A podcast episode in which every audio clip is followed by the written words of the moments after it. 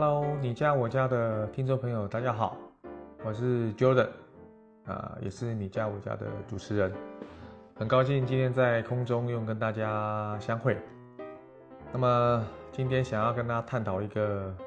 啊，我觉得在装潢中哦，蛮重要的一个话题。那么这个主题呢，我相信跟各位要装潢的业主呢，这个息息相关嘛。呃，就是这个我们装潢的费用啊，要怎么样才能花在刀口上？好，我想装潢这一笔大的金额哈、哦，啊，针对一般买房子的啊业主来讲，其实是一个不小的支出。那么在这样的一个预备的费用哈的当中，我们应该用什么样的方式哈？大概用什么样的比例才能知道？大概我们在每一项的装潢费用当中，要准备多少的预算？好，然后可以很这个在这个预算当中呢，能够很精简的啊，把这个预算花在我每一个想要装潢的，不管是建材啦、家具啦、软件上面。那因为在前几集我们有提到，装潢这样的一个服务品质本来就是相当的品质低啦。所以有些资讯真的是比较不清楚的，所以今天这个主题呢，我想如何让这个装潢费用花在这个刀口上，那我们就给大家几个数据啊，还有几个所谓的项目，让大家比较有啊有底子哈。那所以大家可能有机会的话啊，可以重复听一下里面的内容好。或者更直接，可以拿笔记一下哈。我觉得这是一个非常非常好的这个装潢前的一个功课。装潢它是一个很主观的一种看法，一种啊审美观，好，没有一定说这样好看，这样不好看。只要你觉得舒服啊，只要你觉得这就是你要的，其实就是最好看。好，那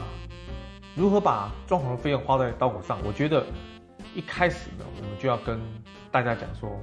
就看你这个装潢的房子哈，是新成屋还是中古屋。好，我们就把它变成是啊中古屋跟新成屋这两种来比较。好，那我等我讲的一些内容呢，就跟大家做个参考。那不同屋况、不同的预算、不同的啊内容哈，其实比例上跟价格上一定会有差距。我提供的数据呢，也是我们在啊自己经营的平台上，常常遇到屋主的一些反馈跟设计师的反馈哈，大概的一个范围内容啊，不是百分之百哈，只是说拿出来跟大家做个参考。好，那其实中古屋我们大概知道，就是说它屋龄一定比较高啊，甚至啊有些中古屋呢，基本上它的管线都很老旧，隔间的这个基础设施呢，也比较是属于之前的建材跟工法。甚至有些啊、这个建材的使用年限其实已经到期了，所以它需要着重基础工程的这种啊、打底跟固定的一些装潢费用，把这个房屋的使用年限呢能够好好打下另外一个基础，然后延长它的使用年限。那么新城屋顾名思义就是它是新的嘛，一定是比较符合现在政府法令的一些建材啦、一些施工的方式。所以比较不用担心在基础设呃设施跟基础的一些设备上，好，所以其实装潢的重点哦，我觉得新成屋就是要摆在软件，啊，什么叫软件？其实就是我们提到的沙发啦、餐桌啦、餐椅啦、茶几啦，啊，这些地方，啊，我觉得这个是目前装潢的一个新的趋势。好，那首先我们把这个。中古屋跟新成屋了，先把它分成几个部分。第一个就是啊室内设计跟装修的部分，那第二个部分就是家具添购的部分，第三个部分呢就是家电添购的部分，那么第四个当然就是有一些其他的费用嘛。好，首先我们来看第一个，就是室内设计跟装修的部分哈。其实很多人都一直想问一个问题，这个问题可能我们另外再找个时间弄个主题啊，就是。到底应不应该付这个设计师设计费？好，我先跟跟大家分享，就是说这个主题是另外下次的主题哈。那我们这边是有列出这个设计费，毕竟这是一个很专业的，不管画二 D、三 D 图，不管画立面图、平面图、管线图、灯光图，其实这个都相当专业，这个绝对不是你我啊的素人可以画得出来的图面哈。所以呢，基本上我想跟大家分享，就是说，如果是旧啊，就是说中古屋的话，哈，跟新成屋其实都是需要设计的哈。这个设计费呢，大概哈，如果是以旧的来讲的话，差不多五趴到十趴的占比，就是你总这是总装潢的所有的费用，大概占五趴到十趴，啊，大概占五趴到十趴。那那设计费啊，大概怎么计算？等我会跟大家稍微分享一下。如果是新成屋的话，差不多五趴到七趴，啊，五趴到七趴，等于等于说这是总装潢的所有的费用啊。新成屋的话是五趴到七趴，那么设计费当然有高有低啦。外面的一般计价方式大概都是以单瓶多少钱为一个基准，也有单瓶两千、三千的，当然也有单瓶破万的设计师啊。就是说越贵的设计是不是越适合你？那可不一定啊，那可不一定哈。好，适合你的设计师是不是最贵？真的不一定，真的不一定啊。那是不是便宜的设计师他设计就不好？也不一定啊，也不一定，完完全全是看你现在这个预算、你的屋况，还有就是你想要要做的内容的复杂程度跟简易度。好，所以这个设计费大概是呃趴数是这样啊。那第二个就是当然是这个所谓的监工费哈。这个监工费呢，基本上台湾的室内装修基本上都是一条龙，就是说，如果你找 A 设计师设计的话，大部分的工程都是 A 设计师在统筹这个规划，所以基本上应该是啊一条龙的服务会来的比较好，因为责任的归属也比较简单。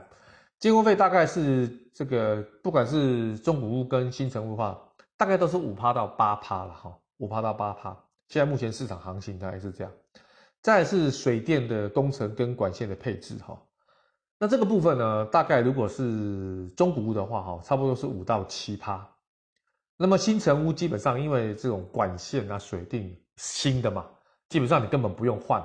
啊。但是为什么还是需要有这样的预算呢？因为你可能会变更啊，变更，比如说啊，有些房屋呢，可能需要一些固定的网路线，啊。啊，有些早期的话，像比较走 ADSL，可能像现在走光纤的部分，可能要做一些部分的更改。好，还有一些比较局部性的水电，好，比如说啊，书桌的这个窗台灯啊，或者是这个书桌灯啊，想要做内嵌式啊，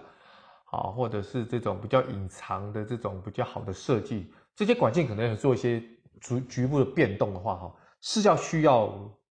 做一些细微的。更改，所以差不多是三趴到四趴，其实我们预备有这样的一个 range 的一个预算，好，大概新成屋的水电工程跟管线的配置是这样子哈。再来就是最大宗的哈，就是室内设计跟装修最大宗的，就是我们知道系统家具跟木作的装潢，好，那么木作的装潢现在比较多的，大概就是比较属于天花板。天花板虽然面积大哈，可是它真正在施作木工的部分其实并没有那么多。但是如果说今天你的天花板是需要有造型的，是需要整个搭配你的装潢风格的话，其实那个木作的比例就不低了。好，当然家具更不要讲了，家具指什么？比如说你的衣柜，好，你的衣柜要是要是要用系统柜，还是用木作来定制呢？哎，这个有差别。比如说更衣室，现在很流行有更衣室，很多更衣室也是可以系统柜来搭配，但是也有很多人希望能够客制化，用木作。啊，就定制化的木作来装潢它的更衣室哈。那木作呢，基本上在整个室内装修里面占的比例相当高，所以只是看你是用系统柜模组化来做呢，还是说用比较客制化、定制化的木作来做装潢呢？这个就有赖于你跟设计师的沟通，以及你在自己本身的预算来讲的话，木作的装潢一定比较贵。那么这种系统柜当然会比较便宜的哈，不过现在系统柜的材质也越来越符合环保哈啊的一些规章，所以也不见得便宜哈，也不见得便宜。像旧屋的话，因为它动工的部分会比较多，甚至全室的装潢，所以这个部分要占四十五趴。那新成屋的部分可能占四十趴，应该就够了哈，应该就够了。再就是油漆的项目哈，油漆基本上哈，大概因为旧屋它是全室翻修嘛。所以如果说以现在的装潢风格来讲的话，油漆的比例也不算低。如果全是油漆的话，基本上要占四趴。如果以中古屋来讲的话，新成屋的话比较低，因为很多墙面其实基本上你在跟建商交屋的时候，它其实就已经啊油漆的部分已经已经准备好了哈，所以差不多啊如果有部分的更动或者是布面的墙面，你要不同的颜色，好，比如说儿童房是比较暖色系，比较有儿童孩色的话。基本上可能啊，这个比例抓两趴就够了哈，两趴就够。如果是新成屋的话，那么地板的话哈，算是除了天花板之外哈，最大的一个所谓的面积的一种施作哈。那地板的话，基本上建商如果以新成屋来讲，都会附地板，好，附地板。大部分的大部分的房子哈，啊，除非你觉得你想要不同的变化，比如说它附抛光石英砖。你想要弄成木地板，那那么当然这个工钱就不会太低了哈。但是你如果按照原建商所付给你的这个所谓的地板来做其啊不不做变更的话，其实基本上大概不太需要花到什么钱。但是我们还是存了一个比例啊，如果是新成屋的话，可能我们在总预算的部分的四到六趴，可能在地板上有一些变化。那么如果是中古屋的话，你因为你是全室装潢，你连水电跟管线都必须要重新配置的话，表示你地板一定会有挖掉的动作，所以地板一定重铺，哦，地板是重铺。那地板重铺的话，基本上可能它的单价就会比较高了哈，因为你的面积一定是最大的啊，所以基本上可能要准准备六到九趴的一个预算，好，六到九趴。再来就是厨具啊，那因为全是装潢以中古户来讲的话，厨具基本上一定也是啊换成新的嘛哈，基本上可能要照你总预算的五趴。那么新成屋的部分呢，基本上现在目前哈，厨具的部分跟卫浴的设备哈，其实基本上啊，这个建商应该都有付了哈，除非这个厨具你想要 upgrade 啊，厨具要 upgrade 哈，那厨具因为它也是比较属于模组化，比较好拆卸哈。那如果说以刚才我谈提到的卫浴设备来讲的话，老实讲，那个你要拆卸就相当困难，所以基本上建商如果在啊付给你一定的品牌，你想要换的时候，你在还没有试做之前，你可能就要跟建商先沟通，比如说在客变的时候，那否则一旦下去，你要做重新的这个所谓的更改，好，难度比较高。但是厨具还好，厨具是比较容易模组化去做一些变化。所以在新成屋的部分，如果你要变化厨具部分的啊、呃，这个所谓的板材啦，或者是柜体的话，差不多准备两到三趴，啊，应该就够了。甚至这个部分可以更低一点，哈，更低一点。好。这个就是室内设计与装修的部分，哈，这个部分的的一些比例还有项目。那么接下来这样就是家具的添购，这个很重要，就是我刚才提到软件的部分，哈。那这个部分呢，其实不管是沙发啦、寝具啦、床架组啦、餐桌椅啦、茶几啊，啊这些属于软件的部分呢，啊不管是新屋旧屋，你都要换新的嘛，所以这个比例其实基本上都是一样啊，都是十趴为一个上下，哈，啊弹性差不多。啊、上下应该都可以接受。那么再来就是家电哈，因为家电的购买也是相当的重要哈，比如说冰箱啦，还有最重要的冷气啦哈，还有就洗衣机啦，占比较多的是空调啦、冷气啦，因为现在基本上都是呃比较属于变频的这种啊所谓的分离式的冷气，这种窗型的冷气可能会越来越少哈，因为变频的这种分离式的冷气哈，真的比较省电费。啊，这个都有很多数据哈，在网络上查都可以查得很清楚哈。不过我们还是把它抓的 range 宽一点点，尤其冷气的部分可能占的比例比较高哈，所以基本上我们一样啊，就这个新成屋跟这个所谓中古屋都抓十趴的一个预算哈。那接下来最后就是其他的费用，什么叫其他的费用？就是说你一些灯光啦，好的这个一些配件哈，还有就是更软的软件，比如说有一些画作，有一些瓷器。还有你可能在客厅上需要有一些地毯，啊，这个部分哈，那这个基本上呢，啊，在新成屋来讲的话，可能因为你是新的，一些基础建设其实都不用花太多钱。我建议这个部分的比例可以拉高一点点哦，尤其在软件的部分呢，买一张好的单椅，其实就可以衬托出这个空间的气质，好搭配你个人的一种品味，所以基本上这个可能需要到十趴。那么中古屋的话，因为太多的预算已经在基础建设上，所以在软件，尤其是这个部分的话，啊，就是画作啦、瓷器啦、地毯这个部分，可能可能比例的稍微在五趴，好，就是总预算的五趴，好，所以两个两个比例，各位你就会看到，就是说原则上来讲的话，哈，每一个这个不同的屋型所占的比例呢，会有一些差距，啊，都有一些啊差距哈。所以啊，当你了解到装修啦、室内设计、装修啦、家具的添购、家电跟其他费用的一些项目的一些比例之后，你最后要理清一个很重要的关键，就是你要分清楚你是想要还是必要。当然，你的预算是没有上限，你当然可以想要。但是我相信大部分的屋主都是有预算上限的，所以你要了解什么叫必要。那什么叫必要呢？必要就是它是不是非常的实用性啊？实用性相当重要。很多人哈很喜欢把天花板用得非常的有艺术感、有设计感，不是不好，因为你看得很舒服啊，看得很舒服。但是你要考虑到几点，第一个就是你将来的清理复不复杂。因为天花板是一个非常容易卡灰尘的地方，你有没有这样的一个能力，或是有没有这样的一个时间，常常去清洗、清理你的天花板？因为很多的尘螨就是卡在这上面。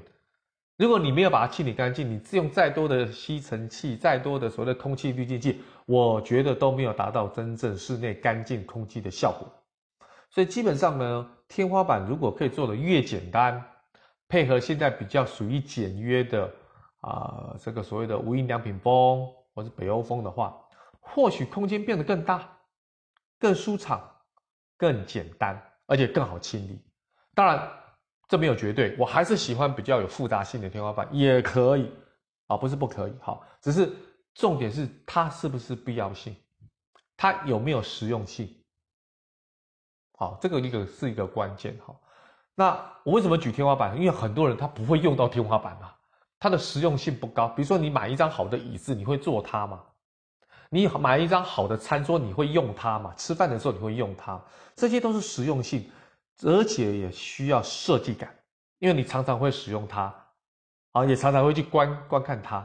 好，这个这些椅子啦、餐桌，我都建议买好一点的，包括沙发，是最多人去坐的地方，所以你买好一点的沙发是对的，好，是对的。那其他部分，我拿天花板来讲哦，就是希望大家了解到，它到底是你是想要还是必要。好，所以我刚刚讲的这个所谓的钱如何花在刀口上的，大家是不是已经有一个概念？就是你分成几个项目，啊，这些项目里面的的细项的一些比例，你大概抓抓准了，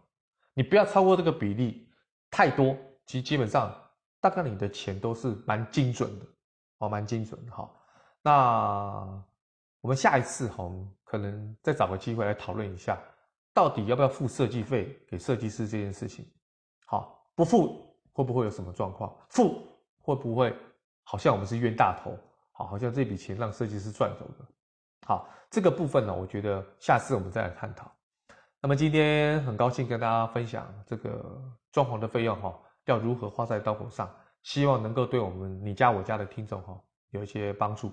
我是 Jordan，谢谢大家的收听，我们下次见。OK，拜拜。